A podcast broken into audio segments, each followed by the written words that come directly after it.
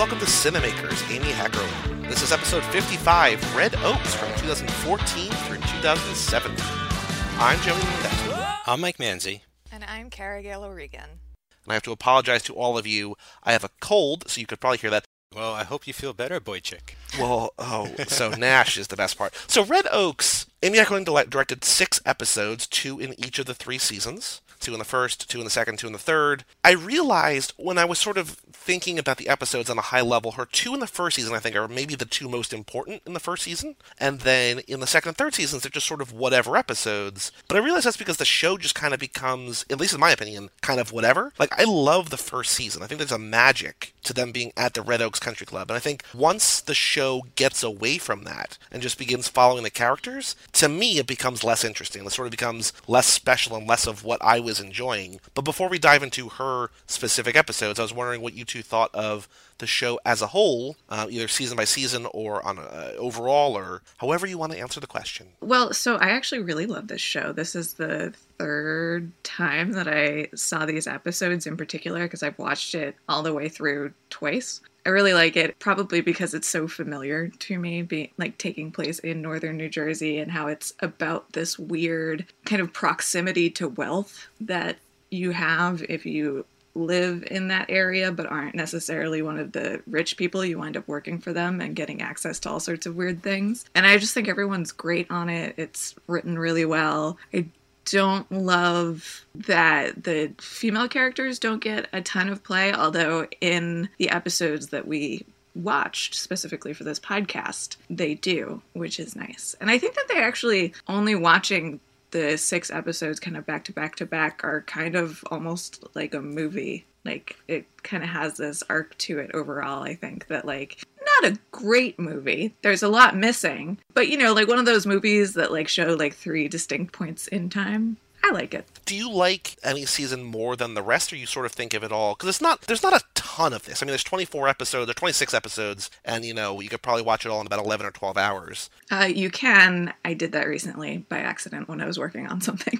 so yeah, whoops. But I mean, do you like the early stuff better, or do you like it all about the same, or like where does it fall? Because I think there's a real distinction for me early on, and we'll get to this later. When when they leave the the country club to go to New York, I was like, oh, this is right in Amy, uh, Amy Heckerling's wheelhouse. We've talked about this, and then the more time they spent there, I was like, oh, like this doesn't feel like a fun excursion. It feels like a different show. Yeah, no, I think that's that's accurate. The first couple seasons are better because they do exist in that like small little world and but on the other hand I think that there are some like character arcs that either continue into the third season or like pay off in the third season that I really enjoy. Like I think that Judy, who plays the main character's mom, played by Jennifer Grey, who is amazing. And I just want her to have her own spinoff from the show because her character goes from being this housewife in the first season who feels very, like she says herself, she's invisible, whatever, to over the course of these three seasons, uh, realizing that she's into women and maybe a little bit gay or maybe a lot gay. And she gets divorced from her husband and she goes out on her own. And by the time the third season rolls around, she is like this big shot real estate agent who's like celebrating a million dollars in sales. And so I, it was really great to kind of see her arc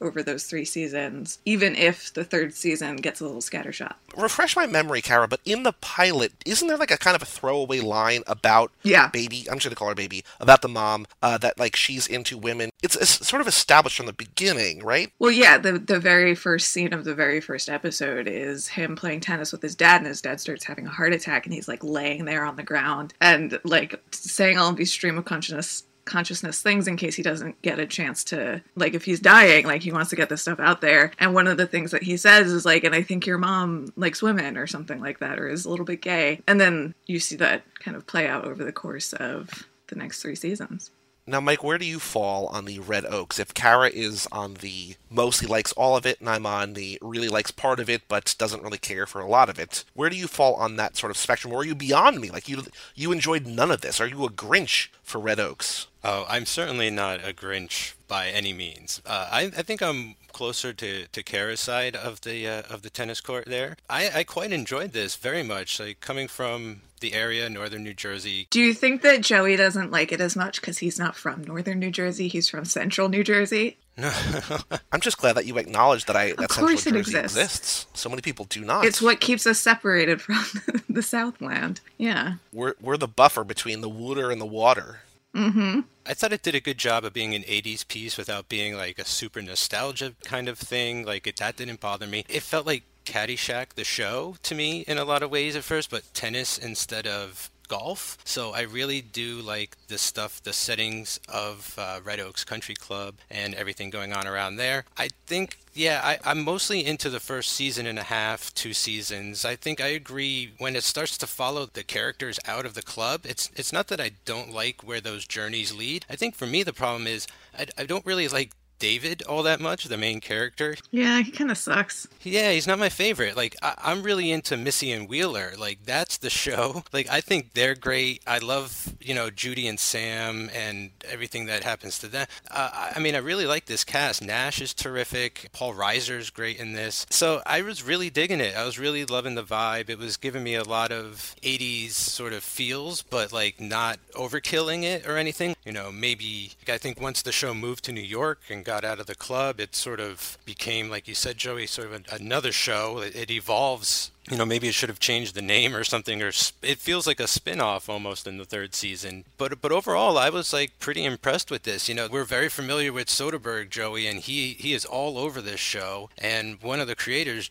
uh, Gregory Jacobs, has also been a producer for a ton of Soderbergh material that we've covered, and you know, lots of other great things too. So there's a lot of great stuff behind the scenes. David Gordon Green is involved. You know, he directed Joe, starring Cage, one of Cage's best performances. Well, Soderbergh also produced the show. Yeah, exactly. Yeah, so I mean, it's there's a lot of good talent behind it, and I think it shines through. Maybe part of the issue is that it was on Amazon. I think this is this and The Tick are the only two shows I've watched on Amazon in their entirety, and like I just you know it's hard for me to find time to watch shows in general because there's just so many and stuff but i would definitely recommend this one. I mean we're going to get into it of course but for me just right off the bat what was weird is i'm surprised that Heckerling like wasn't involved more in this that she only directed six episodes because it felt like her sensibilities from the start like it, it started off feeling a lot like clueless it ends up feeling a lot like fast times like there's a lot of that stuff going on so i understand you know why she's involved and i definitely feel like her style and and uh,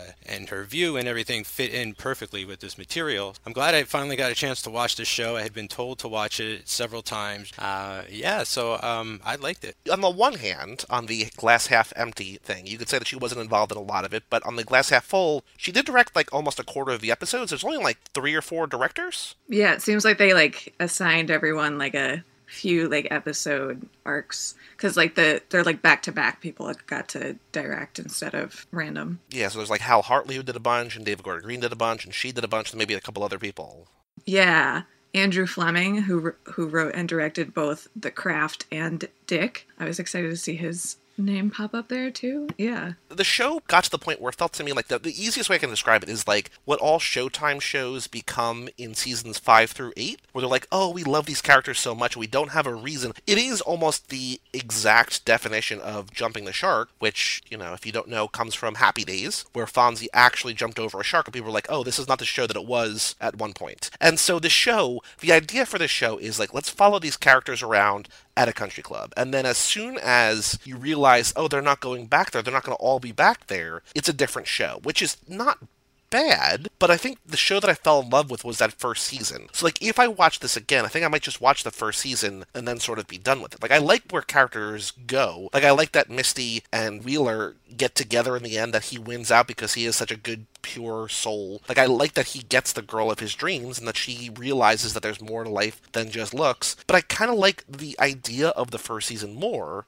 Even though I don't dislike the second and third, it just feels like a different show that wasn't why I loved the first season. Yeah, I hear you too, and I think it felt a little truncated for me as well. Like it felt like uh, I know they're short seasons and everything, but it felt like episodes were kind of missing to me. Like there could have been more episodes per season, or like certain episodes seemed to feel like scenes were missing, or you know, I felt like I missed something between scenes here and there from time to time and stuff. So like I, I also just like by its structure, it felt like it was rushing a little bit to me through things and that I wish it kind of could have taken its time a little bit more. But I don't know if you guys got a sense of that at all. That could strictly just be from me. But where I'm going with that is like I just would have loved to have seen maybe more from certain characters and less focus on others, you know? Like I, I love how much they focus on Nash, but I would have liked to have seen more of like uh, where Barry and Karen ended up, you know, in like season three. Like we get little like they pop in they, you know, they end up married, that whole thing. But like, I, I don't know. I really enjoyed Karen a lot, and she sort of just like drifted into the background. Sky also disappears. Paul Reiser gets through. That's a very interesting arc with his character Getty, who he plays sort of like a Wolf of Wall Street type guy. But yeah, just overall, I, I kind of maybe I just wanted a little more show, to be honest with you. Yeah, um, I felt it especially in these Heckerling episodes whenever there was like a montage. Um, there because there are like a few great ones, um, especially like right before they're setting up for the Fourth of July party and I was like, "Oh no, it's too short." Like it just was like, "Here's a taste and now it's over because this episode is only 24 minutes or whatever." And that was where I was really like, "Oh no, just give me more montages." Yeah.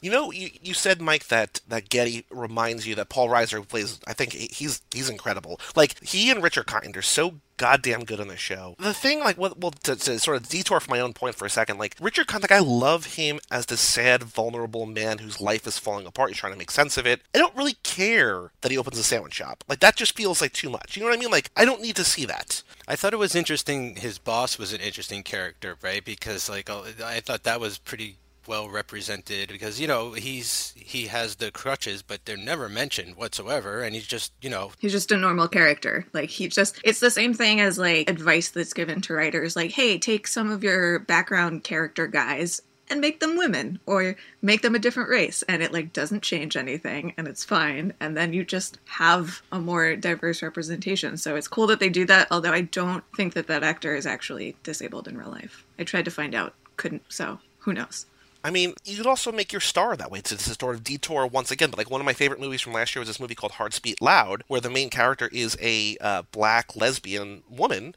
and like none of that matters to the story. Like she's just a girl coming of age and like trying to go off to school. And like the fact that she's black or that she, you know, likes girls, like whatever, it doesn't matter. It's just representation and like an actual character. So I agree wholeheartedly. Make more people not straight white dudes. Although the straight white dudes in this one, at least the older generation, Getty and Richard Kind, so great. Uh, David, you know, may- maybe make him literally anybody else because well, so the thing that where I get kind of confused about why I like this show so much is because it is very much from like even though we follow some of the female characters on their own journeys, it's still very much from a male point of view, and the men are still very much the stars and the centers of this show. David, in particular, revolves entirely around him, and uh, a lot of the female characters, I think Sky in particular, is the one that annoys me the most because she is so underdeveloped and has some very like distinct character traits that maybe are a little bit too much like me and I also don't like that. But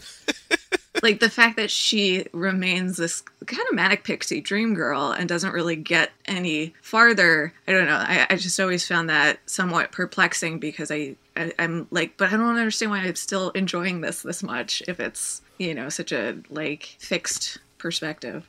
Well, I think there is, and I just realized this now, that there's sort of, and it's not great for the overall representation of the women, but there's kind of like the, you know, like his summer crush each year, and there's a different girl each season. Like there's Karen, and then there's Sky, and then there's a girl whose name I don't know, the one who works with him. I call her wardrobe cutie. I don't know her name either, but she's cute. She is like she's definitely the the pure. I mean, I mean Karen is pure of heart, uh, even though she loves Barry, who is the worst. But even that guy is great. Like, how do I enjoy that so much? I don't understand. I don't know, because he's so committed to what he is. But I feel like each season there's just like a, oh, this is the girl that David is smitten with for these six or ten episodes. You know what I mean? Like it's like having a girlfriend every year in college or like a, a different summer crush every year. Like that's not great. Like I'd rather see Karen continue through to season three. But at the same time, you then like run into like what I was saying before about the Showtime shows. Like all of a sudden you're like weed season seven and like Doug is just hanging around because like we don't want to get rid of Kevin Nealon and like we don't want to get rid of him, but like we don't have anything for him to do. So he's just like sitting around around smoking weed. It's just like, well, I, I think at some point you kind of have to cut bait, Mike. And I think like I agree with both things you're saying. Like I wish that there was you know more like focus paid to other people, but at the same time, like you kind of got to just like pick and choose your battles, right? And like she's not ultimately important because like because this is all through as you've been as you've both been saying through David's perspective and like Karen's influence on his life is done, right? So like she sort of run her course. And you know, she can have a great life, which she seems to have. Like after he fixes her wedding basically, which is sort of problematic maybe, but like after he fixes her wedding, you know, she's like, "Oh, I'm I'm good now." And like that's sort of like the the the kiss goodbye and now they're good. Yeah, I like how he's able to remain friends with Karen in that. I just wish that she was getting in and out of jams more and like part of the crew, I guess. But I think like the show understood like because sky Skye isn't really in season three. She's in like one scene or something, right? So like the show understood like she kind of like when certain characters are sort of like run their course because she also it, it, that's an interesting situation because you know there's that whole power play between her dad and David. Like David is in love with her and her dad hates David but it needs his help. And there's this weird sort of like you know trying to groom him situation. And it's all very sort of difficult to navigate. And so there's a lot there's a lot of stuff going on there. And I think right once that sort of plays out and that her dad goes to jail I guess when she goes to Paris and comes back then you know it's over. And so season 3 yeah it's the focus is on other things things. But I don't know. I, I wonder at, at points, you know, you know, why do I like this even if I don't like this or that about it? And I think about that with other shows that I like so much and rewatch things, and it's like, oh, I hate this about it, but I still love this in in its totality, like in full. Maybe we're not supposed to like David. Like maybe that's part of it that's the point is like when we look back on these times and these people and these situations like yeah like they're not doing the right thing this isn't good they're not exactly good people through and through and the facade is there. Because there's a thing sort of like with Nash it's the opposite. Like at first I was like oh this guy is kind of like a jerk like he's all like this arrogant kind of asshole kind of thing. But actually he turns out to be like a really sweet nice caring kind of guy who really tries to help people out and stuff. So like I don't know I wonder sometimes like if it's trying to manipulate me that way my other big complaint about this show is that no one is appropriately sweaty. It's summer in New Jersey. And they're all exercising all the time. Yeah, but everyone is like not shiny. And I don't understand why. There's that episode when they're uh, when David and Sky are uh, in the city. She is wearing opaque black tights and a jacket, and it's summer, and it's so hot. Uh, the drug dealer is sweaty a lot, and Wheeler is sweaty sometimes, but I feel like that's more maybe like the actor actually being sweaty as opposed to the character being sweaty. Yeah, yeah, those two are appropriately sweaty. One thing this this goes back to the point I started to make eight minutes ago before I derailed myself. You said that Getty reminds you of Wolf of Wall Street, so he and Mrs. Getty, played by Gina Gershon, and Sky reminded me so much. It, it started with Sky, then I was like, wait a minute, this whole family reminded me a lot of Tony, Carmela, and Meadow because of the criminal enterprise, the North Jersey setting. But just like Sky and Meadow are both like whiny entitled girls, I think. And then I feel like Mrs. Getty and Carmela are both like first seen as like the trophy wife, but then have much more complicated stories than you might think. And then, you know, Getty and Tony are both sort of, in a way, uh, public figures that are also criminal leaders in a way. It's obviously not as about crime as The Sopranos is, but the first season does end with Getty getting arrested for uh, insider trading and all this different stuff. So I was sort of surprised, and maybe that's just North Jersey in the 80s, but or the 90s or whatever. But you know, uh, that, that that parallel really struck me while watching. Well, I think it's also partially part of the whole underlying thing about the wealth going on and yeah. and all that and you know where it comes from and who has it and what that because like Getty's even like oh I'm president of the country club you know like he has to be the, like it just seems like he's not just accumulating wealth but power and all this other kind of stuff it just made me wonder like like wealthy people like and how they got their wealth and I just thought that was an interesting sort of aspect of the show Let's talk about now, now that we've sort of talked about the show as a whole, let's talk about Amy Heckerling's episodes specifically. Before we get there, though, I want to say these are things that I noticed about the show that, like, fit, like we talked about how it fits in with her sensibilities, but obviously the 80s, obviously great clothes, great soundtracks. Everybody kind of just wants to get laid. There's a lot of dream sequences and montages. If I may, perhaps the ultimate Heckerling altered state sequence in Body Swap which I, I love and also have problems with, which we will get to. They also, this is not uh, uh, one of the episodes that she directed, but they used the bridge and tunnel. Like Sky says that David's a bridge and tunnel kid. And I was like, oh shit, we talked about that on Loser, which I'd never heard of before we did this podcast, and now I've heard twice for this podcast. And which actually turns out to be uh, something of a theme in her later TV work. So I actually spent the weekend watching almost all of the TV episodes that she directed, which included two episodes of Gossip Girl and one, two, three episodes of a show called The Carrie Diaries. Sex in the City prequel. Yeah, which it turns out is a really great show, and I might actually go back and watch The Carrie Diaries. It was, uh, of all of the TV that I watched this weekend, probably some of the best. But in one of the episodes of Gossip Girl, they like go to a bar downtown to escape one of their ex-boyfriends who's stalking them and the character says like oh i've never been so excited to be surrounded by so many bridge and tunnel types and there's a lot of like bridge and tunnel ness about the carrie diaries too so yeah Huh. Wow. And also, just while it's on my mind before we get into Amy Heckerling's episodes, Mike, I caught at least three Tom Cruise references. Uh, because it's on the brain. Number one, Wheeler, I can't go to military school. Did you see Taps? Those guys are psychos, which we just covered. Caught that? They also talked about Top Gun, like in the same episode, they talked about Top Gun. And then later, Wheeler says something, I think it was Wheeler who said something like, I don't exactly look like Val Kilmer, which is clearly still, I mean, 80s as a whole, but also probably Top Gun. So I was like, oh shit, boy, do we have a podcast for you television show. If I thought it was funny at one point where they go to see aliens and the guy makes a reference to Paul Reiser's character from the movie, and my brain almost snapped for a second, but Okay, so Body Swap, Season 1, Episode 7. This is very much Amy Heckerling. This is where David and his father swap bodies. and they're so good at being each other My, my one friend, when I was talking to my, ba- my fantasy baseball league, take a drink, about this show, because a handful of them had seen it already, my one friend said that after that happened and then they swapped back, they never stopped seeing David as Richard Kind. so I was like, oh, I kind of wish that I watched the show like that, that always just has two Richard Kinds on screen. I love this episode because of their, their, their performances. I hate that the show never attributes, like, they, they just forget everything and it's never reminded of again. Even though in this world, in the next episode, David goes and apologizes to Sky, like, you know, if, I- if, if I was weird yesterday, I just want to let you know that I was sick, I was on, you know, medication or whatever. I love that this exists, that this, like, very weird thing that does not have anything to do with the rest of the show happens. And then it's all just for naught, really. So, like, that bothers me. Oh, you think it doesn't have anything to do with the rest of the show? That's interesting. Because I, to me, like, so much of this show, especially leading up to that episode, is about this, like, generational divide and this conflict between David and his parents, like, particularly his father, and, like, them having a hard time finding empathy for anyone other than themselves. And I think that that experience kind of opens them up a little bit to that. And you see it in the rest of the series, even though they never actually, like, acknowledge it. Yeah, like I'm torn on this episode really because my main concern with it was it just comes out of nowhere. Like there's no there's no precedent set for anything getting this over the top crazy and wacky except for we're in the 80s and there were a lot of body swap movies in the 80s. There were a lot of Freaky Friday remakes and there was like Father Like Son and vice versa and all kinds of shit. So like I'm okay with it in a whole because I like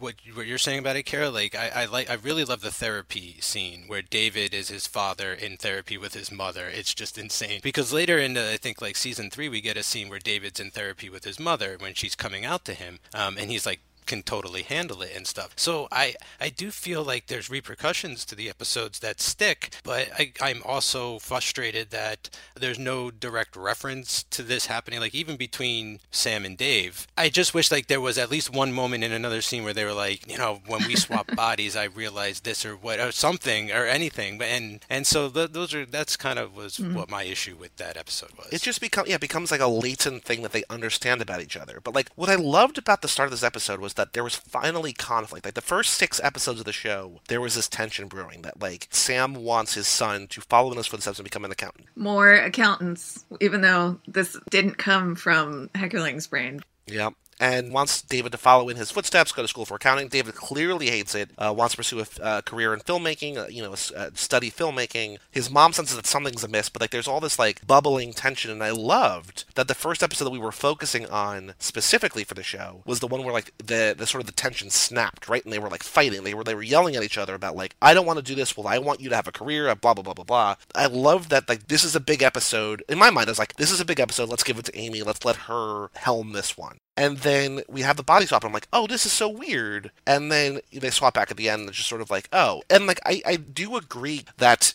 it is important in that they are able to understand where one another is coming from. But the fact that they don't remember anything, and maybe it's just like somewhere in their DNA, they're like, I understand my dad. Because like from then on, they are the kind of like, oh, it's Father's Day, like you want to rent a, you want to go see a movie and drink some beers or whatever. Like they become pals again. But like, I just, I just wish that there was, even if it was just them, like I wish that there was some like more. Because if you're gonna get this weird, continue the weirdness. I think. Sure. No, right. Go do more crazy episodes later in the show that they and they don't. Yeah, and I almost feel like they might have been able to get to the same conclusion another way, um, but maybe just didn't want to, like couldn't help themselves, or just said like no, like like we want to pay homage, you know, to this particular type of film while telling this story. And I, you know, there is, you know, that works. It's okay, but it also you know causes a few issues as well unfortunately so like it's not it's not super clean I feel like if you're gonna do like pay homage to this kind of movie or this kind of like type of movie or these tropes or whatever, like do that once per season. Yeah, make it consistent. In the early seasons community, like the first three seasons, there was always like the paintball episode. You know what I mean? Like it was like a show. It was like a, an episode that had nothing to do really with like like it made no sense within the world of the show, but it also made perfect sense within the world of the show. But like you knew each year, like when you got to that, be like, oh, this is the episode where blank, where like they do the body swap or they do whatever other '80s you know tropes or whatever. Yeah, because I feel like it still works. It like it still works enough, right? Like because the show starts sort of crazy, wild, and out of control. Like I said earlier, like it reminded me of Caddyshack a lot, and it starts on that level. Like there's a certain energy here where like yeah, anything can happen. This is gonna get pretty crazy. Like I expect shit to go wild and nuts. And you know, once I settled, once the episode sort of like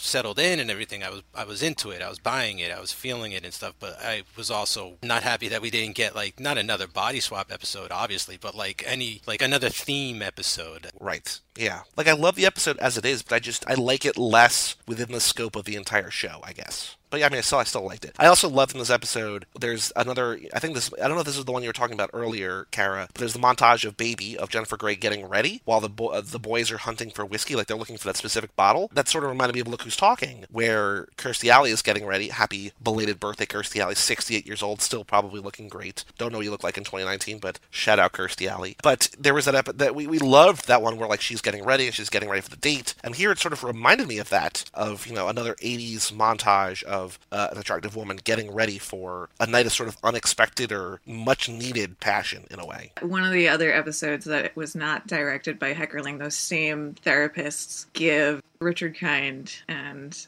damn it, now you have my brain also calling her baby. Anyway, Jennifer Grey, where the therapist What's Richard Kind's character's name from Inside Out? Take her to the moon for me. bing bong Bing Bong. Yeah, so Bing Bong and Baby. That's what we can call him, Kara. Bing Bong and Baby. So there is that episode where Bing Bong and Baby get prescribed MDMA or ecstasy and they go home and they take it and then they get, you know, weird. That's also a really great episode.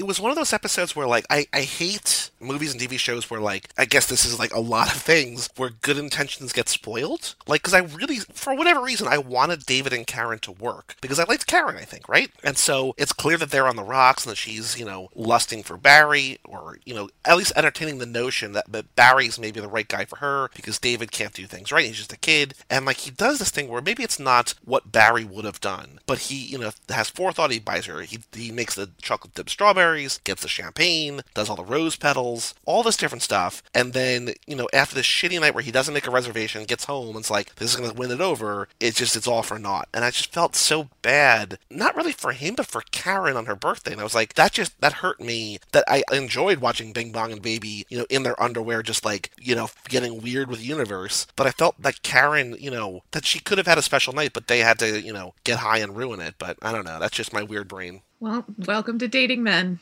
But you know what I thought was an interesting part of the body swap episode was um, at the end when Sky and Karen finally meet. I was like, oh, cool. This is this is interesting. Like that's cool. I'm I'm glad we like we get places in there in that episode that you know mean things. So like that's good. Like there are some some good moments that stick. I like that, yeah, because David in Sam's body is like, there's one thing, don't talk to a girl named Sky, and then he has this whole conversation. It's just like, oh, I'm, I'm Sky. He's like, oh no, like I did the one thing I wasn't supposed to do, but that was great. I also love just his like absolute obsession and adoration of fried food. Like I can't eat this anymore, but like, oh, food is so good. Just eating like the worst food in the world. Uh, so we follow up Body Swap with After Hours, which is a an episode that follows the uh, the movie format, I think, right, called After Hours. And what excited me about this one is that this is our first trip to New York City, which we talked about a bunch. That's where Amy Heckerling is from. This is sort of her bread and butter. And again, in my head, I was like, oh, cool, like this is what she's good at. Let's give her this episode. Did you guys see the background dicks?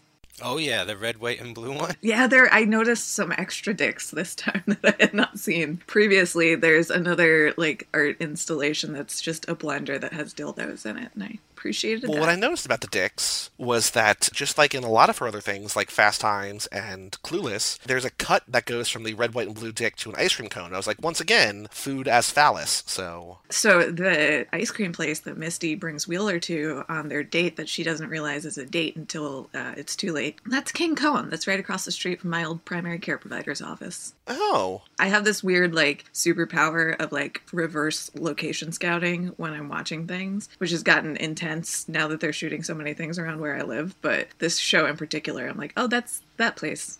And that place and that place. It's exciting. Yeah, no one really shoots things around here where I live, but when I when I watch movies set in Austin, even though I was only there for two years, like there's one scene, and I don't know if either of you listened to our boyfriend material episode of Song to Song, the Terrence Malick, but there's one scene where like one of the characters, I think it might have been Gosling, pulls off the highway into like this parking lot, just gets out of his car and like yells because it's a Terrence Malick movie and everybody's angsty. And I was like, I know that parking lot. Like I've gotten fast food in that parking lot. Like there's like a Sears or something, not Sears, but like a like a, a big department store there, and like there's a fast food place. Like I was like, I know that weird parking lot. So it's a, it, it is a weird sort of sense of like not deja vu, but like oh, I know that place. It's very cool. There's also a great double date across space and time, sort of, and this is also a big episode in that this is where I wrote down it's all happening, where uh, Misty and Wheeler sort of like that they kind of realize. I think that Misty kind of realizes there maybe is more here, and this is where Sky and David uh, get together only to break up in the next episode, only to get back together in the tenth episode, which has again like the the love that I have for the first season, where the final line of the first first season is no come find me in paris. And i was like oh i love that. And then it's all sort of downhill in my eyes a little bit from there. But this is all where where things start happening. Like it feels like so much of this of the show not really in a bad way was kind of treading water. And then we get the conflict in the last one and here. We get like the, the relationships that start like bubbling up. And i was like oh like this is again another important episode. And i was so glad that she was the one who got to direct it.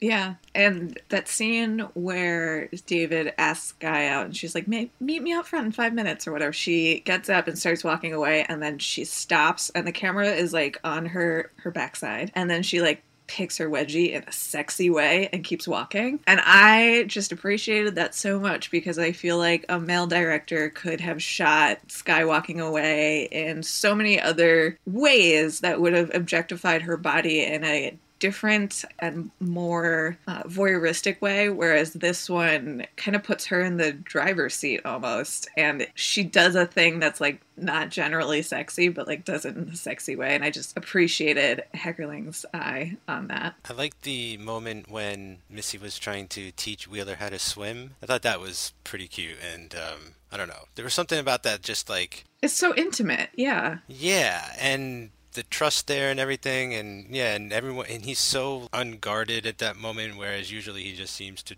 be so confident and this is girl of his dreams and she's starting to think like maybe this guy's more than just you know a pothead and he turns out to be which is interesting but yeah that was that was a really nice moment too that um, i thought you did a great job of sort of just bringing out like the tenderness there Oh, one thing you just reminded me of in ways completely unrelated to what you were saying. Can we talk for just for a second about how the pilot for this was clearly made for like HBO or Showtime, where like everyone got naked, like Misty got naked, uh, like she got topless, and, like there was a lot more swearing, and there's like there was nudity in even even in like the opening credits that went away. Like yeah that's what i meant when i was saying it was like crazy and like a party from the start where like anything goes and it's like yeah because nash is having like a a three way on the golf course, right? Yeah. yeah it's like a strip mini golf game like out on the course and stuff it's crazy And then there's the thing where like you know Wheeler and Misty go on the date, and he's like, "Let's do something crazy or whatever," and she like takes her shirt off and jumps in the water, and then everyone else at Red Oaks like gets naked and jumps in the water too. I was like, "What is this show?" And then every like then like the the second episode has the opening credits with like the the topless scene from like the women's locker room or whatever cut, and I was like, "Oh, okay." Now I mean like you can still show whatever you want on Amazon, but I guess it was Amazon was more like, "Let's like keep it more TV 14 with like some language," but it was such a, a weird jarring jump from you know hard R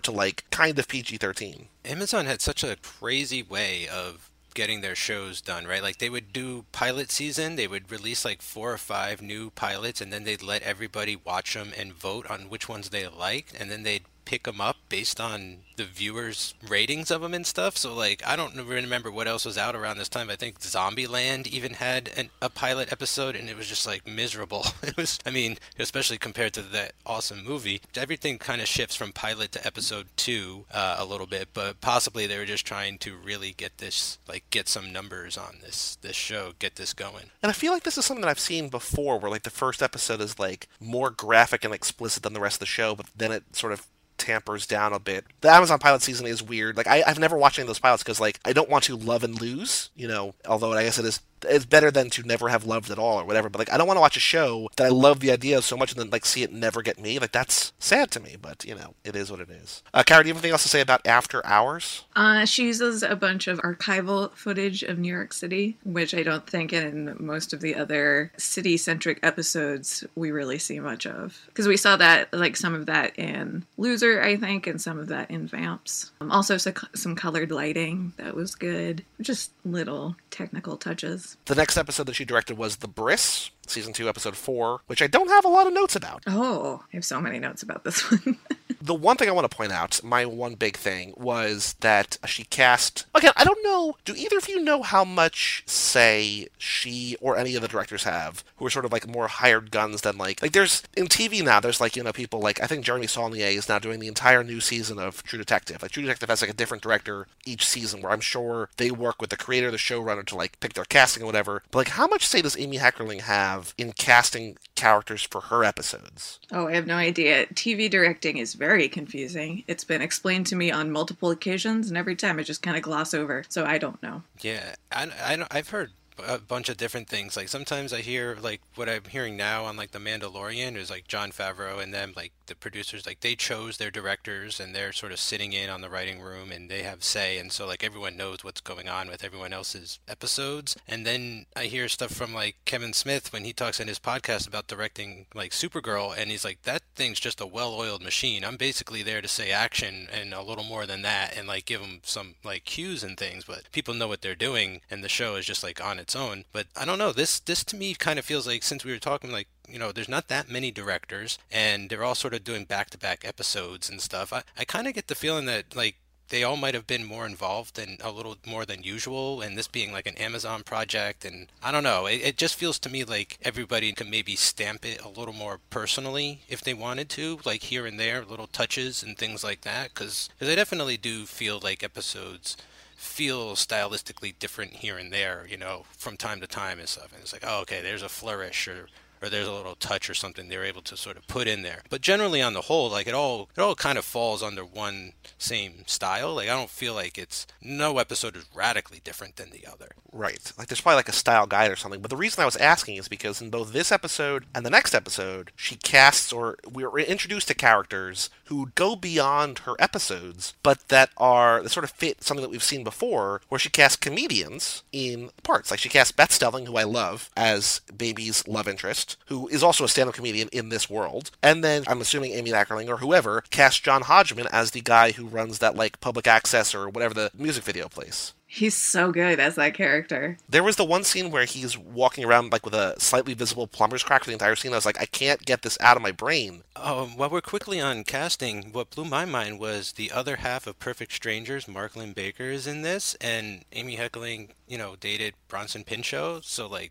oh, my mind snapped again. Wow. And that's a sneak preview for the Leftovers podcast, which Kara and I will be doing at some point. But we had seen a lot where, especially in Loser, there was a lot of like comedian, like David Spade was in that one scene or whatever. Like it seems like she casts comedians in like small parts in her movies, or you know, famous funny people or whatever. And here it was just sort of like a, a pleasant surprise to see these two actors that I like as comedians being actors in this show and both being sort of that like mix between drama and comedy and you know really nailing their roles. I agree. Yeah i, I actually you know I, I think there's a lot of great performance you know we mentioned richard kind before too but i think i don't know this the guy who plays Wheeler, I've never seen him before. I, I thought for sure he was uh, Jonah Hill's brother. I mean, I he, like looks just like him. Like it's crazy, but I think he's in Office Christmas Party as like an extra. I saw him in that, but he's great. I know him from Californication. Uh, he plays Ah. David Duchovny's son, and he is the worst. But he's also supposed to be the worst in that show. Because, like, imagine David Duchovny, who it looks like David Duchovny, and then for him to have this like son that looks like and acts like kind of acts like this kid, but like not as smart and more annoying. And it's like, oh, like that's the whole joke there. Like he's a unattractive son of a, a beautiful man or whatever. So like I didn't like him from that, so I was sort of put off by him here. But I I really loved him here, so you know he won me over. And Paul Reiser, I mean, he was a stand-up comedian, right? Yeah, and he's just his character in this. He nails it so well. And this is the the episode where he brings David to New York City to have lunch with him and whatever. And there's this scene where they're sitting at this table in this like fancy business restaurant where they're you know all of these rich men doing rich man lunchtime things. And it really reminded me of this scene from Fast Times at Ridgemont High when Ratner takes what's her name on that date and they're sitting in those chairs that are too big for them. Because David's wearing a suit jacket that's like just a little bit too big and he's like trying to cut this giant steak in a way that makes him really look like a child next to this man who is like this pinnacle of wealth and power. Can one person eat all this meat? Uh, one man can. Yeah, and he was just sitting there like pointing out all the other rich guys and power dynamics and that sort of thing that I found really interesting. You know what I loved about this episode, at least in terms of her work, and I'm, I'm sort of sad that we didn't get it, but I understand why. But obviously, with the, with a, an episode named like The Bris, there's going to be a Bris in it, and we have a baby on screen who has that done, who has his you know ritual circumcision done. But I was like, I wish we could hear this baby's thoughts. Like that's when I want Bruce Willis to pop in and just be like, what's going on here? Then like, oh my god, like you know that would have been. There's not that many babies in the show, and we get one in the Amy Heckerling episode, and I was like, come on, man, like give us a Bruce Willis, just have him drop in. So the scene before the the actual bris itself, he is visiting Sky at work and talking to her coworker who is also a filmmaker, and he asks her like what kind of movies she makes, and she rattles off a bunch of um, kind of like art house avant-garde filmmakers, and then she asks him like what kind of stuff he does, and he's like, oh, I'm filming a Bris tomorrow, and it cuts from them having that conversation to a shot of cold cuts on a table and like pans over the table to a bunch of tiny cocktail wieners. And I thought that was that was great. And you also in that scene she mixes in a lot of the viewfinder footage so you actually like see david's view through his camera of what's going on i liked that Oh yeah, I liked when they did that quite often. Like when he was filming the episode where he was filming the sex tape for the couple. Like that was cool because you just see the like the terrible resolution of VHS for what it was. and it was funny because I was watching this off Amazon in 4K, but they would cut to that footage and it'd be like, oh. Any other thoughts about the Bris before we get on to Independence Day? I wrote down Gina Gershon's name in all caps because she's great in this show. And I just, I want her and Jennifer Grey's character to like have their own spin off show. And fall in love with each other. Yes. Oh my God. Yes. Please. For the love of God. Where they like have like a real estate firm. The two of them are sisters are doing it for themselves. Yeah, just like Bound too. I don't think I know Gina Gershon from a lot of stuff, but I know her from Bound, and she's great in Bound. Oh, she's good in everything. Yeah. This is the one with the karaoke scene, right? Independence Day or the Bris? The Bris. I think that happens in the Bris. Oh, when yeah, when uh, Richard Kind gets stood up on a date, and then um, Baby is there with like a bunch of her friends, and she sees him up on stage. And it's just, it's such a beautiful scene, I think, because he gets up on stage and he's like a little bit drunk and lonely and sad because he's gotten stood up. And like as the music swells, kind of his mood turns around and he's up there really like giving it his all and having a lot of fun while she's standing there and like her mood is kind of diving in the other direction because here she's seeing this person that she used to love, like ostensibly having a good time without her. And I just found that to be like a really, really beautiful moment. And we don't get to see women think on screen a lot, you know? And I think that, well, with the exception of all of these movies that we've watched for cinemakers Amy Heckerling, that's not something we get to see a lot. So I always appreciate it when somebody lets a camera linger on a woman's face for a while, especially if that woman is slightly older. We especially don't get to see that. I also do want to point out before my uh, card gets revoked that I do know Gina Gershon, of course, from Face Off, so uh, I want to make sure that I get that in there. I'm looking on uh, Letterboxd right now. She's in Blockers, Face Off, Pretty in Pink, Killer Joe, Bound. We've seen her all those. She's going to be in an upcoming cruise club, Mike Cocktail. Oh, I love that one. It's a great movie. So that's going to be a, uh, I think that's going to be a P.S. I Love Hoffman reunion on our show. So go check out that podcast and go check out our podcast where Kyle and Brian are just going to swing by. But the next episode that Amy Heckerling directed is season two, episode five, Independence Day, where we're introduced to John Hodgman. I said that there's a real focus on male genitalia. I don't remember how, but it's just a lot of dicks around, I would assume. And I also, I think we, we've talked about before about how Amy Heckerling is Jewish, right? Yes. Yeah, I just wrote down the word Judaism and I don't remember why. Yes, because my note was again, this is sort of like I watched a lot of these in a very compressed amount of time, but I wrote down that it makes sense that even though this whole show is very Jewish, like everything about the show, and not in like a bad way, it's just you know not like in a, a stereotypical way. no, just in like a this takes place in northern New Jersey, so you know, yeah. Yes. And all the characters are Jewish. That it makes sense that even though this whole show is very Jewish, the real emphasis on faith in these episodes track with her history. Like it feels like there's like a, a weighty symbolism that again in my head they're like, oh, let's give these episodes to her, where there's like the Jewish ritual, or there's like you know there's all this meaning and you know symbol and custom of, applied to things. Oh, right, because Nash decides that he's going to convert to Judaism, right? Mm. Yes, for the widow Horowitz. Also, Sky wears a really cute hat in this episode. Her hair is just always so good. Did you like the wardrobe cuties hat that she wore in a bunch of season three? Yeah, it was fine. Although, I mean, for a wardrobe cutie, she could do better. But it's very. Um, I just watched When Harry Met Sally on New Year's Eve, and Meg Ryan wears a similar hat in that movie. So it made me think of that. My only other note for this show or this episode was that the ending emotional montage on fireworks make this whole makes this whole episode worth it. I felt like this wasn't like necessarily a great episode, but I thought that again, it's sort of this like moment where everyone is sort of dealing with these like deep thoughts spread across wherever they are, but they're all able to see the fireworks and they're all just sort of thinking about it. And it's kind of in a way like a montage, but not really, just sort of cutting back and forth between a lot of different people. And it's it's this sort of beautiful way to end the episode that kind of redeems a lot of what otherwise starts to become the episodes where like it's kind of just like things happen without really much of a through line other than like David is not good. Yeah, no, that scene with the fireworks is really beautiful and I think is kind of similar to the karaoke scene in the previous episode. And like all this time we've been talking about Heckerling as a comedy director, but she really is so adept at directing drama too. Like there was an episode of the Carrie Diaries that I watched um, where one of the characters thinks that they might have AIDS, and it's like a really like serious, heavy episode, and it's directed so like effortlessly and beautifully, and uh, I think she doesn't get enough uh, respect in general, but also specifically for that. Yeah.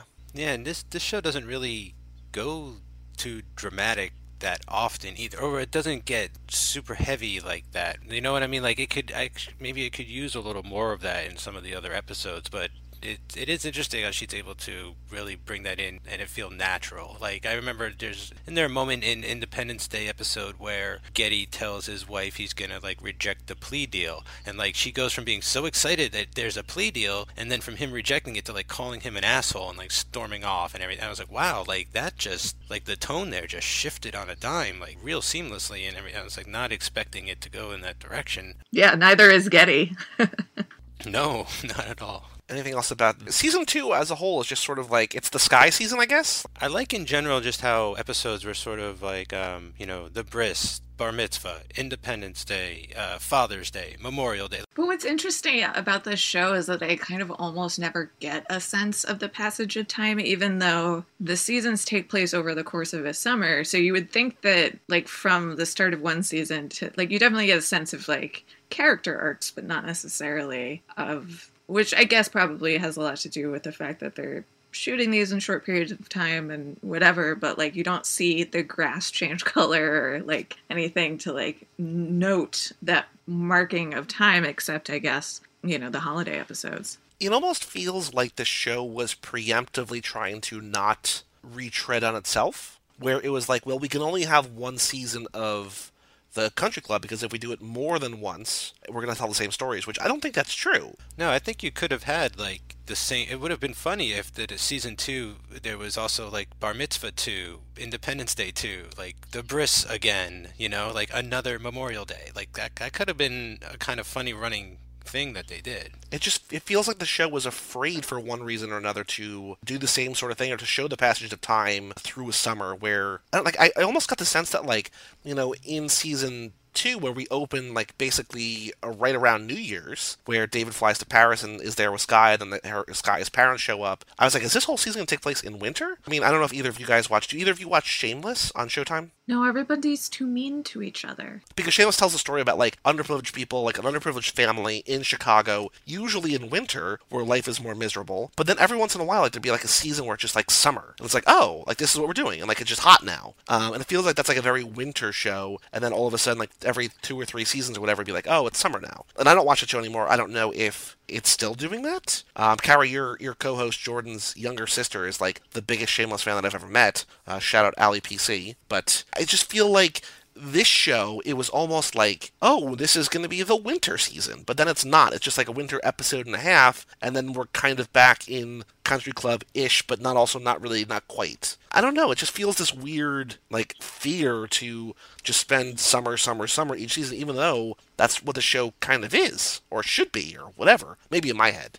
No, and mine too. I was kind of afraid. I was a little like, uh oh, like in episode one of season two, when it was like Paris, I was like, um, are we jumping the shark already? Like, is this whole season gonna be in Paris? Like, what's going on here? Like, where am I? But it just felt to me like when they did, they do go back to Jersey in episode two. But then when season three rolled around and we were in the city, I was like, oh, this is sort of like the Paris effect happening, where like the show has decided to leave the club for another location kind of thing. So like it was weird. Like I actually had this I thought maybe they were doing it the beginning of season two, but it was just for an episode. I, I think they're trying to expand it. You know what I mean? Like it's tough. Like maybe they just didn't want to pigeonhole themselves and do the idea I said was like, yeah, we don't want to do the Fourth of July again. We already did that. Like, let's not repeat ourselves. But like, then they don't really get into any other sort of aspects of of summer. Really, I know there's like a bachelor party, but they go to like Atlantic City. Like, they do cool. Like, there's fun episodes. They get into like fun stuff and everything, but I don't know. I kind of, I kind of, I know where you're coming from. I felt that too a little bit. Whereas like the beginning of the summer and the end of the summer, not a lot of like, not a lot to delineate, you know, one from the other. So then we are thrust into season three and the two episodes that Amy Heckerling directs, Sandwich and A Little Business Proposition, was giving me flashbacks to both Loser, because we see Wheeler in class, but also weirdly to Swingers, because in Swingers, there was this like older attractive couple who was like, hey David, we want you to film us having sex, and Wheeler was involved. And then here, there's an older attractive couple with his hot teacher, and they want him to be involved in the sex thing too. And it's just like, you guys just did this. Yeah, that turns out to be a whole different sex thing, though. it's a different sex thing, but I'm just like, uh, maybe that's the, the, the, the, downside of watching three seasons in like four days or whatever. But I feel like it's like there was just a, an older couple trying to lure a younger person into their specific sex, not fetish, but like sex request, right? And then here again, it's the same kind of like, oh, we need your sperm because we want to have a baby. It's just like, well, you just did.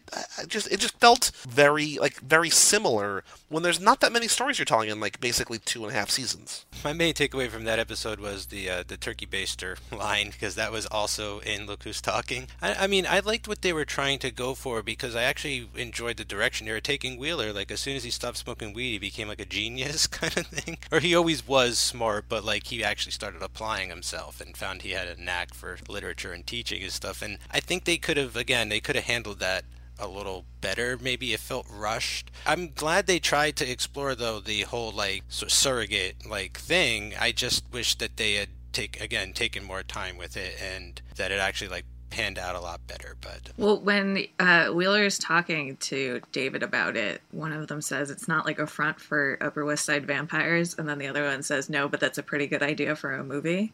Oh, oh. Yeah, cute little hmm. vamps call out. I did like that this that like there's a very there's an openness in this episode, especially from the teacher, about insemination and ovulation. I was like, oh, that's like right in, in line with mm-hmm. Amy Heckerling and no other directors ever. Because we talked about how that's something that, you know, happens to everyone, right, Kara? And no one talks about it except for Amy Heckerling. And here she is again uh, in an episode where a woman's like, I'm ovulating, like, let's get me knocked up or whatever. And it's, uh, it's just, uh, it caught me, not caught me off guard, but like, I was like, oh, we, we just talked about this for like a handful of our movies. Yeah, and Sam Sandwich, the episode Sandwich, somebody makes a Midnight Cowboy reference, but back in the episode where they go, where David and Sky go to that party in New York City with the giant background dick, as David is walking into that party, he's talking about how he feels like he's in that movie.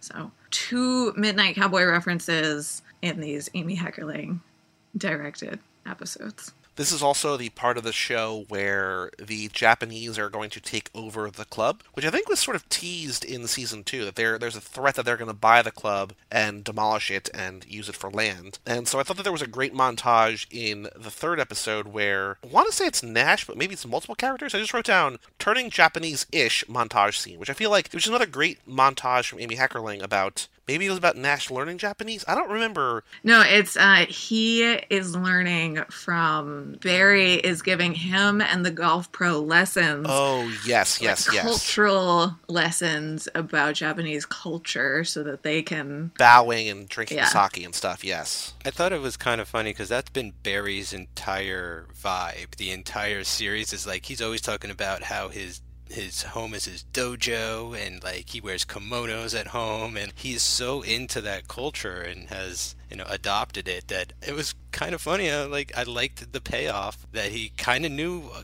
what he was talking about for a minute here and was helping them out. That montage is so funny, and then it ends with the golf pro suddenly passing out, hitting his head on the table, and falling on the floor. And it just cuts there, and that's the end of the episode. Made me laugh. Which is kind of a, a little bit of a not a flashback, but like a throwback or something to uh, Barry falling out of the car on that bachelor party episode and ending up in the hospital with a concussion, and then trying to find David Copperfield in Atlantic City. In the second episode, in, in Sandwich, and Sandwich is about where Sam uh, begins to open the restaurant, the Sandwich, the deli, or whatever, with the help of his boss from the IRS. I, there was a great scene, I thought, like a little, uh, again, not really montage, but like a little quick cutting, like tension building, where David is waiting for 345 to hand in or to go talk to his boss about like watching his reel, and there there was a real sense of tension. Like I feel like maybe because I was paying more attention to the directing in this episode, but I feel like there were flourishes in her episodes that we didn't really see in other episodes. So he's gonna give his boss his director's reel, and as he's like writing down the word director, he pauses in the middle of it, and then like cuts up to a, uh, one of those like Felix clocks with the tail ticking back and forth, and it just the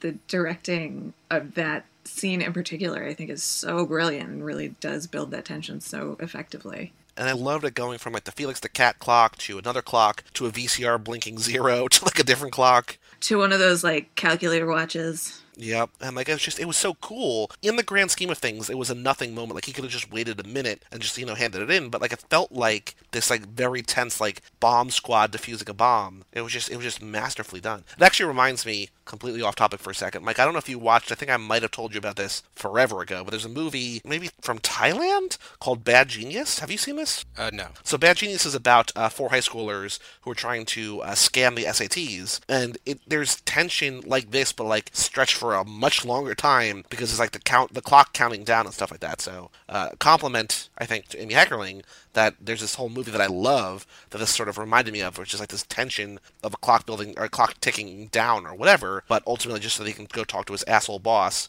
and try to get him to you know watch his reel. But uh, great, great, great scene, I think.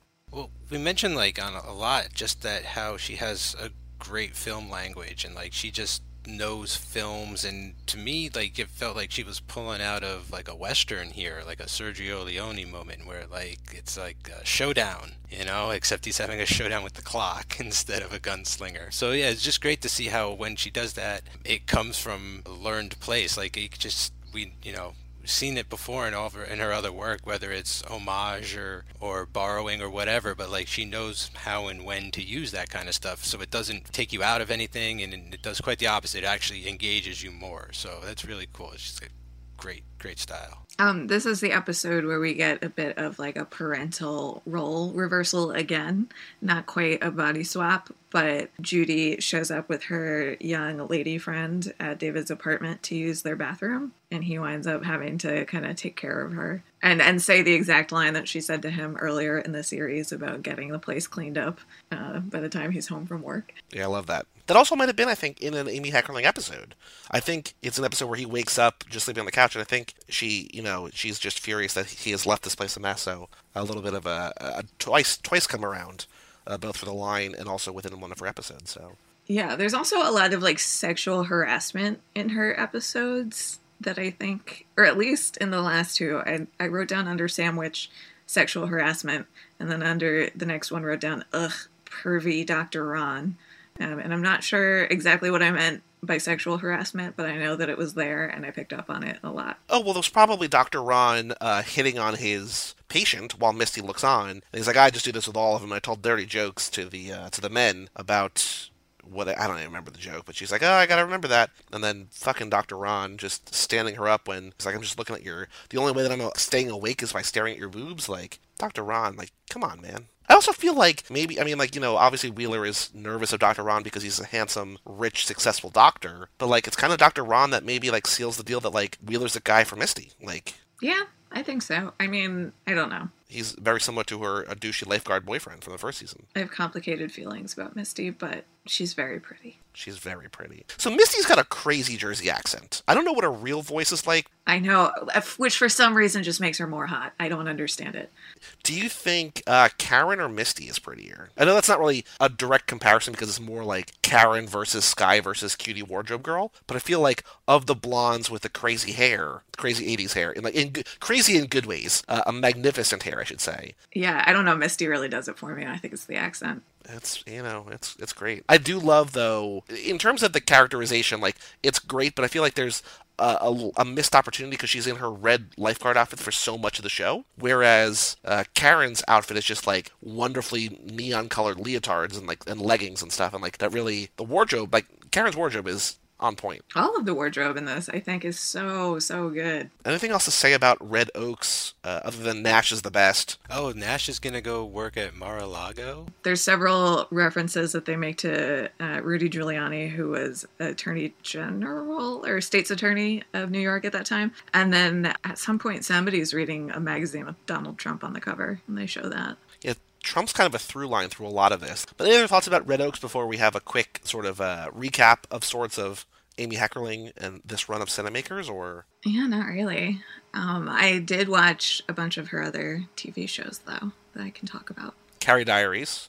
Well, she said another. You said another one or two that I already forget. Oh, Gossip Girl. Yeah. Well, I started with uh, the Fast Times TV show because they adapted that from the movie with its wild opening. Oh my god, so wild. Um, there's only three quarters of one of the episodes that she directed that is online. It's called What is Life, uh, which was written by her, directed by her. And in that episode, Brad has an existential crisis while rehearsing for the school talent show and then, like, tries to talk to his peers about death and whether they're afraid of death and, like, why aren't they thinking about this stuff and tries to talk to some of the teachers about it and, like, can't really have the conversation that he wants to have until uh, he gets stoned with Spicoli in his van, and Spicoli is like the only one who gets it. So it's the same characters but different actors. Correct. Patrick Dempsey plays Damone, which is weird casting. Is Brad's Bud in it? Brad's Bud? I don't know. I didn't look at the full cast list. I, am not sure if anyone was cast as that. Brad's Bud is Nicolas Cage, so unfortunately. But that was interesting. She worked on that TV show for a little while. You said that that was important because that's where she met Mona May, right? Yes, that is correct. And then there was the uh, show Baby Talk, which was adapted from the Look Who's Talking movies. Really?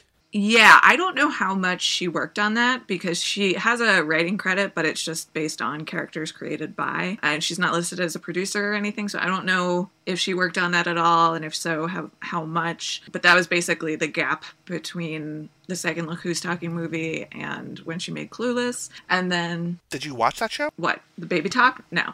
I did watch a few episodes of the Clueless TV series, uh, which she was an executive producer on, directed four episodes of, and then has a created by, written by credit for 62 episodes because it's based on her her script. And she wrote four episodes. Wow. There was more crossover there in terms of actors, right? Like Dion stuck around and Murray stuck around. Dion stuck around. Murray stuck around. Wallace Shawn was he in there? Mm, yeah, but he plays. I mean, he's still Mr. Hall, but Mr. Hall is something else, I think. Uh, Twink Kaplan comes back as Miss Geist, but now Miss Geist is a guidance counselor. It's interesting.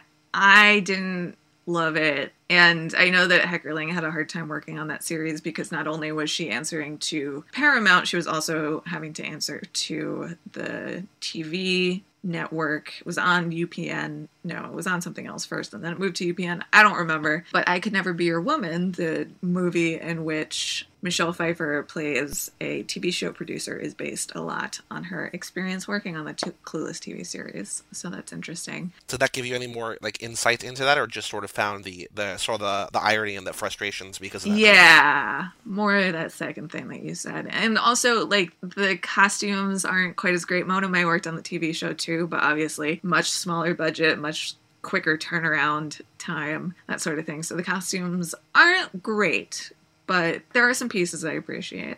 And that was so that was in 1990 that ran 1996 to 1999 and in that time she made Loser in 1999, I think, and then made I Can Never Be Your Woman, and then directed one episode from the first season of the American version of The Office, in which Amy Adams plays a like purse saleswoman who comes into the office to sell her purses, uh, and Michael refers to her as Pam 6.0. Uh, Pam is their receptionist. So which is not is not wrong. I mean, maybe it's not funny, but it's not wrong. Yeah, yeah, that's fair. Amy Adams is really really great, and Jenna Fischer is good, but Amy Adams is a goddess. So there's a lot of sexual harassment. Michael and Dwight both get very inappropriate with her. Pam feels relieved that there's somebody else to take the heat off of her. I found it very stressful the whole episode. And then there were two episodes of Gossip Girl that she directed, an episode uh, or in season 5 and season 6, which was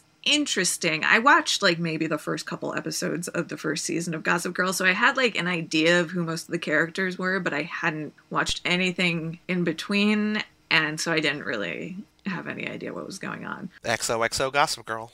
Yeah, but in the season five episode that she directed, she cast her daughter Molly to play a bit part and also used a song by her band and also played the guy, or also cast the guy, the Coke guy from Vamps, who is like the drummer of her band. I don't know if he's also her drummer in real life, but he plays a cop in that episode. Gossip Girl is Leighton Meester and Blake Lively, right? Is that that show? That is correct, yes. I know some things. I've never seen a minute of it, but my sister watched it, and people I was friends with at Ramapo watched oh, it. There so. you go. In the season six episode, though, uh, Michelle Trachtenberg was in it. I didn't realize. Apparently, she had a recurring role on that on that show. Yeah. Um, and the whole time I was like watching it, like I have a distinct feeling like this is like Veronica Mars, but if she was rich. And then it turns out that Kristen Bell actually does the voiceover on that show, so that's why. Really? Yeah, I was surprised. I didn't know that. On the entire show? Yeah, apparently. Yeah, but a lot of really, really wonderful shots of New York City. I don't know if they have like a separate crew that do all of those, because um, that's part of the show. But if Heckerling directed those, they were great. So that's Gossip Girl. Also, I was thinking about how Gossip Girl, or whether Gossip Girl is a direct descendant of Clueless with that voiceover, the way that Clueless has that, which also is a perfect segue to talking about the Carrie Diaries, because much like Sex in the City. Well, actually, hold on, just Yes. real, real quick before Mm-hmm. we get there. Is Veronica Mars just gritty clueless? Hmm. Because there's voiceover there again, Mm-hmm. where instead of being uh, separated parents, but instead of having a wealthy, successful dad, she's got a great father, but struggling to make ends meet, sort of. Edgy backstory, date raped and, you know, left for left for nothing in a, at a party before the series starts. It's just like, it's Cher if everything broke bad, kind of. The Carrie Diaries, though, also has uh, voiceover, which they're actually pulling directly from Sex in the City. But is Sex in the City a direct descendant of Clueless? I was wondering about that also. I don't know. I didn't watch a ton of it, but I loved these episodes of the Carrie Diaries that I watched. I was really surprised because the episodes of Gossip Girl were kind of and the episode of The Office were all kind of harrowing, and I was just kind of like, when is this going to be over? So that was a really nice refresh. An actress from Doctor Who showed up as Carrie's boss, which was really exciting. And I cried when I saw her because I wasn't expecting it. And she's not in a lot of stuff. So that was exciting. I do want to point back to on our Clueless episode, I sort of made the joke about how there is BC before Cher and Anno Domini in the year of our Cher. And like, it's very true. Like, that show directly or indirectly did impact probably everything that you're talking about, whether it's specifically like, let's draw inspiration from that, or just like the fact that Clueless exists gives rise to a different kind of story and different kind of character and all that sort of stuff. So, what became a joke or what started as a joke is actually uh, very insightful.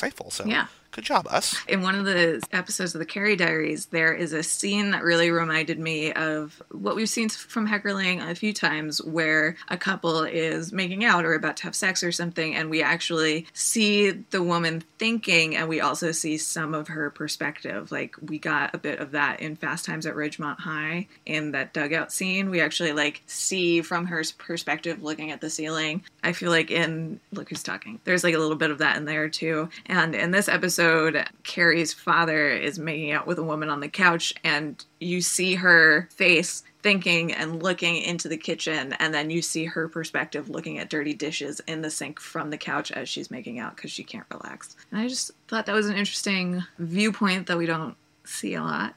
And then the third episode of the Carrie Diaries, I talked about before, about one of the characters um, thinking that he might have AIDS, and that being a very moving episode. Really uh, good drama directing. Then there was an episode of Suburgatory, which is not available to stream anywhere, so I did not watch that. But Jeremy Sisto, who played Elton in Clueless, is on that show but I hate him, so I'm glad I didn't have to watch that episode. And then there was an episode of a show called Rake, which starring Greg Kinnear, who was in Loser. Was that on Showtime? Maybe, probably. It was a. It had been an Australian show that was adapt, adapted for the United States, and he just plays a, an asshole who's an asshole to everyone. I don't like those kinds of shows. So I wrote down a lot of good people on this show, but I hate it, and that was the only note I took. And that's it. I'm done. It's a lot of TV. Yeah. Well, and we're done, really. So, Kara, thank you. I mean, so this run of Cinemakers was not always great. There were some real clunkers in here, uh, at least three of them. But it gave me reason to finally watch Red Oaks. It gave me reason to rewatch Fast Times and Clueless, and gave me one of my new favorite, unexpectedly favorite movies in Look Who's Talking, and also some, some other movies that I really liked, not on that level, but I can I can never be your woman in Vamps. So thank you for being so pro female director, pro Amy Heckerling, encouraging us to do this, and this was uh, this was a lot of fun. Yeah, this was. And now I have a favorite director. I've never had one before. And it's totally Amy Heckerling, and it makes so much sense. It all it all makes sense. So I guess the the thing that we sort of been teasing, I think, last episode and this episode is that there's rumors that she ghost directed part of or all of Night of the Roxbury, which I have never seen. Hmm Which she did also produce. She has like a full producer credit on that. So we may cover that next week. I'm not sure. That's still TBD. But this is, in terms of you know how how high the highs were. You know, we've we've talked about it sort of throughout as a kind of a bummer. But like, there should be more. Like anybody who makes Fast Times and Clueless, like, let her do more stuff. Yeah, definitely want another Amy Heckerling movie. I mean, Vamps was such a nice surprise. Like that was such a good discovery. Yeah, I mean, like the, the average here was was good. I feel like we did pretty. I mean, you know, I think I like Johnny Dangerously a little more than the rest of the crowd, but but all in all, you know, really glad we did this. This has been a really good time, and yeah, those you know, I mean, come on, between like Clueless, Fast Times, and Look Who's Talking, like those are th- that solidifies her in my mind as like a great director, you know, and like she did great work after that that just hasn't gotten recognized, and I just really hope. I really hope that uh, she gets another shot and gets a chance to make another movie because I am there. I will. I have that ticket. So I have a question for both of you, which is if you could pitch something for Amy Heckerling to make, it doesn't have to be a full story. I know I'm putting you on the spot, but like maybe a genre or like a type of movie, what would you have her do? Musical. Oh, interesting. Okay. Sci-fi, definitely. So, how about a sci-fi musical? I think that sounds like a great idea. I think just because, Kara, I, I just read this weekend that thing from New York Times or the New Yorker or whatever about how like she she always saw it as a musical. So now I just got sort of a musical clueless on the brain. So I want to see her do that. Oh, I'm happy to report that Clueless the musical, which just wrapped its run, actually totally sold out. So I'm very happy that like it was a success. I would also like to see her do a documentary of some kind about New York. Mm, yeah, that would be great. Oh, that was another thing that I watched. She appears in a documentary called If These Knishes Could Talk The Story of the New York Accent, which is a documentary about the New York accent, which I had seen before and apparently completely erased from my brain because I started watching it. Was like, oh no, I've seen this. Interesting. But it's interesting. I mean, it's like on a technical level, not a great documentary, but it's an interesting subject matter. And I would love to see her get behind the wheel on a doc. That'd be cool you know, Mike, I was thinking about comparing Amy Heckerling to our two other directors we've done full runs of. I would say the average not as high as Christopher Nolan, but we also knew exactly what we are getting into with him from start to finish. That all three of us had seen all of his movies, except I don't think Chris had seen Dunkirk. But for the most part, we've all seen all of his movies. I would say the average was about on par with Soderbergh, right? Like, yeah, just because of his sheer volume of Soderbergh. Yes, Soderbergh had more clunkers, but you know, still like a handful of like perfect movies and then also a bunch of stuff that I'd never want to see again or think about again.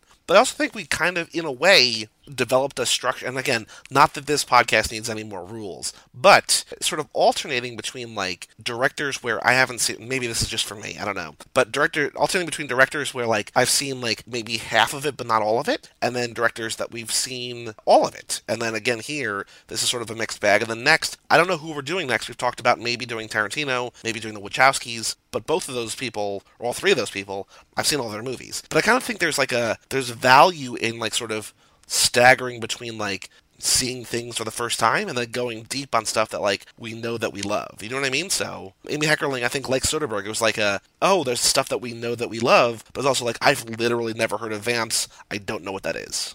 Yeah, I'd love to discover more movies and see more movies I haven't seen. See more movies for the first time from from directors that I love. You know, like discover movies from from directors that I'm really into. But I, I think also what what's kind of I don't know for me what I liked about this is that we've sort of sh- broke that rule that we, you know, forged early on, where we were like, we're only going to do auteurs from a certain year uh, forward, and uh, you know, this just opens like the door. I hope you're in agreement that now maybe the doors just wide open and we're just going to do auteurs from any time throughout history you know like we don't necessarily need to do modern auteurs but maybe we'll do you know lots of films from the from the 60s one day or, or the 50s who knows just you know that opens the door for so much more variety uh, in general so yeah i'm i'm excited well outside of the fact of whether or not we do Night of the Roxbury next. Our next one off director has been selected. It's I, I don't know how to say this kind of without laughing. It's one of my friends who has made two movies. He has made two horror movies. Uh, it's my friend Matt Stuertz, who has made a movie called Rewind and a movie called Tonight She Comes. They're both horror movies. Mike and I are going to do this, I think, solo bolo. Watch the two, talk about the two, and then we're going to have Matt on and sort of interview him about making movies, making these movies, ideas, what's coming next. What's actually kind of cool because I am friends with him and I follow him on Twitter and I'm friends with him on Facebook. Some horror blog just picked up like 10 movies to, or 10 either underseen movies in 2018 or 10 movies to watch for in 2019, and number one was Tonight She Comes. So he's kind of hopefully, theoretically, because he's a great guy, an up and coming director. He's only made the two so far, so we're going to do the our your old compare contrast. Tonight She Comes is gross. Like it is real gross. Gross in what way? Because I feel like that could go in several different directions. There's a lot of blood. There's also a lot of like blood, like female blood. Menstrual blood, you mean? Okay. Yes. Uh, the old Aunt Flo. the hallway from The Shining. Is that what we're talking about here? Yes. it's my favorite GIF. I only saw it once because I, I, saw Rewind. Like I watched Rewind twice in the same night, and I was like, "Oh shit, I love this! This is so weird and cool. I love that." Then the night she comes, I was like, "Oh my god! Like when is this movie gonna be over?" Not because I didn't like it, but I was just like, it was uncomfortable. In, endurance test kind of thing. I've only I've seen the first movie. I, I liked it. It's it's pretty cool. I'm excited to, to talk to him and and to see Tonight She Comes because it was on my list last October for Halloween, and I didn't get around to it, and I didn't know he made it. So that's really that was kind of a cool surprise because I'd heard this movie. So this is gonna be cool. And this also is just like you know we're not doing someone everybody knows. Then maybe you know we can create some awareness through our show or something. But like yeah, this is just in line with opening the doors, just giving you know people a, a look at people's work you may not consider or hear or know about or something and yeah, so I'm really looking forward to that. So I was even saying to him, I was just like Soderbergh, Fede Alvarez, Christopher Nolan, the RKSS, Amy Heckerling, Matt Stuertz. It's like, well, okay, but you know, it's uh, it's cool. Like he's a great dude. I'm looking forward to talking to him about these movies. He's not a household name. We're not a household name, but uh, a great, you know, pairing of the minds, and maybe we'll all explode in popularity because of this episode. So who knows? Sometime later this year, I look for that. Good luck with that. Well, thank you. But in the meantime, uh, check out Wistful Thinking. Check out the Tom Tom Club. Mike and I are doing Tom Hanks, Tom Cruise podcasts. Check out Too Fast, Too Forever. Check out Third Time's a Charm. Check out all 24 shows or whatever at cageclub.me. Go to cageclub.me, facebook.com slash cageclub, at cageclubpod on Twitter and Instagram. Email cinemakers at cageclub.me. We will read it on our Matt Stuertz episode, if not our Neither Roxbury episode, if that happens. Patreon.com slash cageclub. Support us. Choose who we do next. That's a cool way to do that. And uh, again, Kara, just thank you for the Amy Heckerling run. Well, thank you for having me on. This was very fun. And I also do love how, like, pretty much every episode of Wistful Thinking since we started recording this, you have mentioned Amy Heckerling in one way or the other. So we have forever changed your brain chemistry, I think, uh, to infuse more Amy Heckerling into it. I'm Joey Lewandowski, I'm Mike Manzi. And I'm Cara Gale O'Regan. and we'll see you next time, whenever it is, for whatever it is, right here on Cinemakers.